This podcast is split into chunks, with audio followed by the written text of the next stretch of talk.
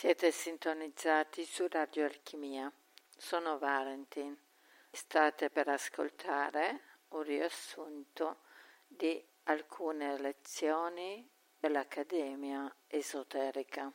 Ma perché quando si entra in una chiesa ci si deve guardare attorno alla magnificenza del luogo, le statue, dipinti, le sculture, perché non eh, guardiamo dentro di noi e iniziamo a scoprire l'interiorità attraverso una diversa percezione? Perché si rende esteriore quello che invece si deve scoprire dentro di noi? È sempre un'azione passiva, quella di guardare fuori mentre è un'azione attiva e potente quella di introflettersi nella ricerca della parola perduta. Non è semplice, ma non è impossibile.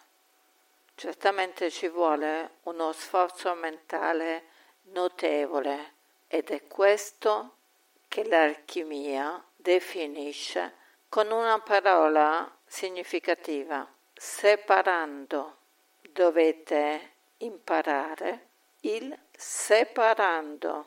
Occorre essere e non sembrare di essere. Senza il separando non si inizia nessun tipo di trasformazione alchemica. Ci sono due modi sostanziali per apprendere qualsiasi cosa materiale o spirituale. Il primo modo è guardare all'esterno. Quando noi guardiamo fuori abbiamo un contatto con una conoscenza che ci arriva attraverso i sensi o il ragionamento. Il secondo modo invece è interno e ci permette una sapienza diretta ed essenziale che è legata sempre alla sperimentazione.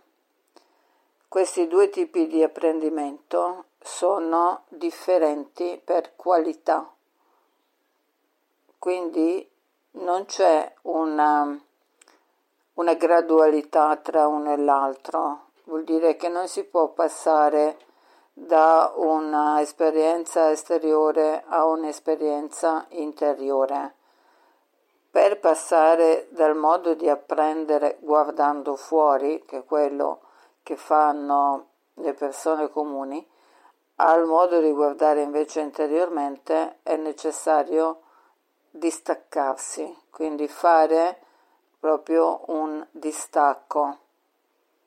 Il distacco è proprio il, um, quello che viene dato attraverso appunto certe esperienze, certi esperimenti, quindi mh, mm, si deve creare una frattura tra quello che si è imparato in anni di cattiva educazione e quello che si dovrà andare a fare attraverso la ricerca del sé interiore.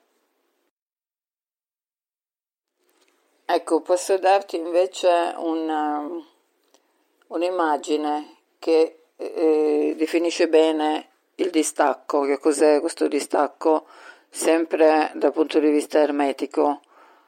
Nella mitologia greca ti ricorderai l'episodio in cui Ercole, che è nella culla, e va ad uccidere strozzandoli due serpenti che gli aveva mandato contro Giunone perché era invidiosa. Il primo serpente quindi simboleggia i nostri sensi, che ci ingannano, non perché siano cattivi, ma perché sono difettosi. E sono anche quelle strutture o sovrastrutture sociali che ci obbligano a, a vivere seguendo determinati modelli, determinati schemi fuorvianti che si possono riassumere con la parola matrix, ecco.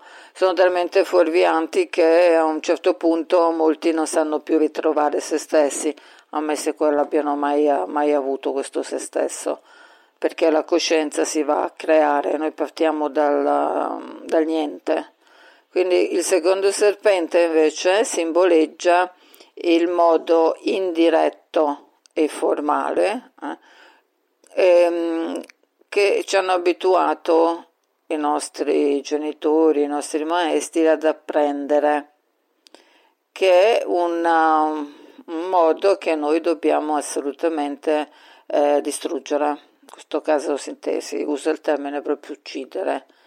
Quando si, fa, si accede diciamo, a un altro livello di conoscenza e quindi anche di coscienza, diciamo che stiamo lavorando in un ambiente ostile. L'esoterismo non basa il suo insegnamento sulla fede, sui dogmi, ma li supera, va oltre. Perché se non c'è la comprensione, quindi se noi prima non comprendiamo, non possiamo fare niente, possiamo iniziare a fare nessun tipo di esercizio, nessun tipo di sperimentazione. In massoneria infatti si dice che comprendere è la parola che risulta dalla congiunzione fra sapere ed essere. Quindi non è automatico come vuole far credere la, la, la, l'indottrinamento diciamo, di massa. Noi dobbiamo non mentire mai a noi stessi. Dobbiamo avere una sola direzione che è la ricerca della verità, per quanto amara possa essere, perché non è sicuramente uno zuccherino eh, guardare dietro le quinte. Non c'è nessun paradiso eh, e non c'è nessun premio.